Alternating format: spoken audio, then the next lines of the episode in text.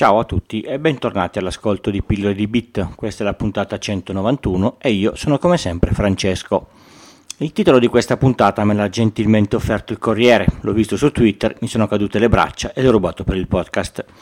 I signori dei cavilli sono quelli che per il loro mestiere fanno applicare i regolamenti, in questo caso il famigerato e temuto GDPR e facendo questo rompono le scatole a chi vuole sviluppare app o trattare dati degli italiani in modo, diciamo così, un po' arbitrario. Vi leggo due tweet così per introdurre il discorso. Calenda, il 9 giugno 2021, twitta Il garante della privacy è diventato un altro assurdo intoppo burocratico di questo paese, interviene in ogni procedimento pubblico complicandolo. Assurdo facendo riferimento al fatto che il datore di lavoro non può chiedere a, al dipendente se è stato vaccinato contro il Covid-19, esattamente come non può chiedergli che malattia aveva quando è stato in mutuo l'ultima volta, se è sieropositiva, sieropositivo o se ha un tumore, ad esempio. Cottarelli, 12 giugno 2021, ha twittato Il garante della privacy è diventato un altro assurdo intoppo burocratico di questo paese, interviene in ogni procedimento pubblico complicandolo. Assurdo quando l'app Io è stata bloccata perché conteneva tracker che permettevano il tracciamento di chi la usava facendo confluire i dati in mano ad aziende estere. Tracker tra l'altro assolutamente inutili ai fini dell'utilizzo dell'app. In questa puntata, dopo che il Corriere ha definito chi fa applicare la legge i signori dei cavilli, vorrei dire due cose facili facili per tutti. Il GDPR, la legge sulla quale verte tutta questa montagna di critiche che arrivano da ogni parte, ne ho prese soltanto due, è una legge europea scritta dall'Europa e alla quale per nostra grandissima ed enorme fortuna noi dobbiamo adeguarci. L'acronimo di GDPR sta per General Data Protection Regulation, regolamento per la protezione generale dei dati. Non parla solo di privacy, parla di protezione dei dati, dei nostri dati. È una legge e come tale va rispettata. Se la volessimo cambiare o ce ne volessimo disfare, dovremmo fare come ha fatto il Regno Unito e, scusate, a me pare davvero una cagata pazzesca. Potrebbe essere scomodo, come scomodo andare ai 50 all'ora su una strada tutta dritta dove non c'è nessuno, ma se quello è il limite e noi lo superiamo dopo essere beccati dall'autovelox, non è che diciamo ai carabinieri, eh, ma siete davvero dei precisini, questa legge mi impedisce di fare quello che voglio io, paghiamo la multa e basta.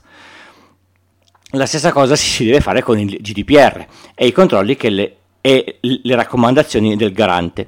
Se un sistema, un'app, un trattamento di dati è fatto in modo illecito perché la legge vieta di farlo in quel modo, non è perché ci si diverte a mettere i bastoni tra le ruote al rilancio del paese, ma perché il rilancio del paese va fatto bene, rispettando la legge e con i dovuti criteri. Lavoro nell'informatica da molti o forse troppi anni ormai. Sapete come viene affrontato un progetto nuovo di quelli che partono da zero? Si definisce l'obiettivo e si chiarisce subito che il costo deve essere il più basso possibile. Sì, è sempre così. E si taglia sempre solo sulla sicurezza.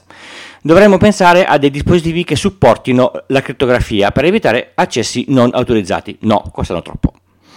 Dovremmo prendere la licenza del software per la comunicazione sicura. No, usiamo FileZilla con FTP che è facile, ci mettiamo meno ore per svilupparlo e non costa niente. Dovremmo chiedere a un consulente di fare un cluster di due server per fare in modo che il servizio non cada in caso di problemi. No, fallo tu. Un server solo va, va più che bene. Dovremmo prevedere un sistema di backup serio con export dei dati su nastro e archivio in cassetta di sicurezza. Ma sei matto, lo metti su un disco USB che poi sposti nel cassetto subito fuori dalla sala, dalla sala server. Mica possiamo spendere tutti questi soldi.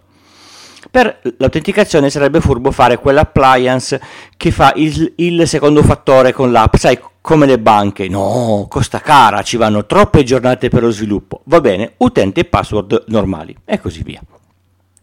Il, G- il, GDPR per fortuna ha messo fine a tutto questo. Se in un progetto c'è del trattamento di dati, i progetti vanno fatti sicuri by design, per legge. Se vengono controllati e il, e il, il progetto passa in chiaro su internet dei dati personali, su FTP per esempio, sei passibile di multa, e meno male. I dati sono nostri, il GDPR, che questa gente vorrebbe modificare e per fortuna non può, protegge questi dati. Il GDPR, lo ripeto, protegge i nostri dati. I nostri dati protetti è una delle più grandi libertà che adesso nel mondo dei dati, dei milioni di dati, noi possiamo avere. Pensare di cedere sulla protezione dei, dei, dati in nome della ripartenza del paese è una delle cose più stupide che si possa immaginare. Perdere una libertà è facile, facilissimo, riguadagnarla sarà poi quasi impossibile. È importante pretendere dai politici tutti, qualsiasi schieramento, il rispetto delle leggi, tutte, e il rispetto dei nostri diritti.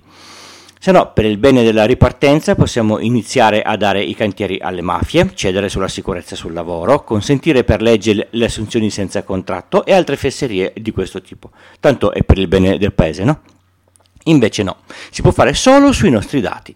Per fortuna Guido Scorza, avvocato e componente del collegio del, del garante per la protezione dei, dei, dati, ha risposto a tono a tutti i, i tweet di attacco al GDPR. Siamo in un periodo importante davvero per il rilancio del paese. Il digitale è pervasivo e siamo governati da persone che non hanno la minima idea di cosa voglia dire averci a che fare. A me questa cosa preoccupa moltissimo. Un ultimo pensiero prima di chiudere. Dovesse mai succedere che per un mal augurato motivo si decidesse di alleggerire in qualche modo il GDPR, la cosa avrebbe un doppio peso gravissimo. Oltre a perdere una fondamentale libertà, avremmo un precedente, visto che l'abbiamo fatto quella volta, perché non possiamo farlo quest'altra con questa legge, togliendo quest'altra libertà per quest'altro motivo? Si deve sempre stare allerta, sempre, e non si deve cedere mai. Pillole di Bit lo potete ascoltare una volta a settimana, esce normalmente lunedì mattina alle 4, ma poi potete continuare a, a partecipare tutti i giorni sui vari canali, il forum, Telegram, la mail, Twitter. Tutti i link li trovate sul sito pillole di bit col punto prima dell'it. Pillole di Bit si ascolta su tutte le piattaforme di diffusione podcast, compreso Amazon Echo, dove potete chiederlo di ascoltarlo col comando vocale. Il podcast non ha pubblicità di alcun tipo, è sostenuto solo dalle donazioni degli ascoltatori. Se lo ritenete meritevole di una donazione, sul sito ci sono tutte le modalità. Oggi, quando esce, lunedì 21 giugno e domani, martedì 22 giugno 2021, ci sono le super offerte di Amazon per gli abbondanti Prime. Se partite dal link sponsorizzato che trovate nelle note dell'episodio, una piccola percentuale del vostro acquisto, tutto il carrello, finisce a me a fine estate. Se, se lo fate vi ringrazio tantissimo. Qualunque metodo per, donar, per donare scegliate, io ve ne sarò sinceramente e immensamente grato. Grazie.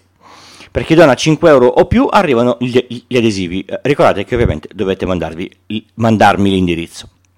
Se pillole di bit vi piace, ditelo a amici, colleghi e parenti, diffondete l'ascolto dei podcast, è sempre una buona cosa. A proposito di, di, di, podcast, ne faccio altri due, sempre gratis, pillole di videogiochi e pillole di geek. Li trovate sempre sullo, sullo stesso sito. Se vi serve una consulenza tecnica informatica fatturata, su iltucci.com slash consulenza trovate tutte le informazioni. Ricordo che Pillole di Bit esiste grazie all'hosting di Third Eye, al quale potete pensare al posto del vostro attuale hosting e grazie anche a Producer, il programma per macOS che uso per il montaggio audio e che per, mi, per, mi permette di non impazzire a ogni puntata. La puntata 200 è sempre più vicina e avete solo poco poco tempo per farmi le, le, le, le domande per Ask Me Anything. Mi raccomando. Tip primaverile, dura circa mezz'ora, ma accelerando il player di YouTube potrebbe portarlo a 15 minuti. Qualcuno ha fatto una casetta per i passerotti vicino a un albero e ci ha messo una webcam.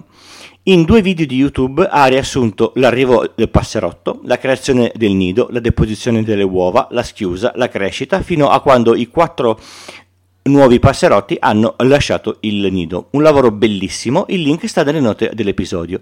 Il video ha 24 milioni di visualizzazioni dal 7 giugno, quindi direi che ne vale la pena. Ecco. Bene, è proprio tutto, non mi resta che salutarvi e darvi appuntamento alla prossima puntata, come di consueto il lunedì mattina. Ciao!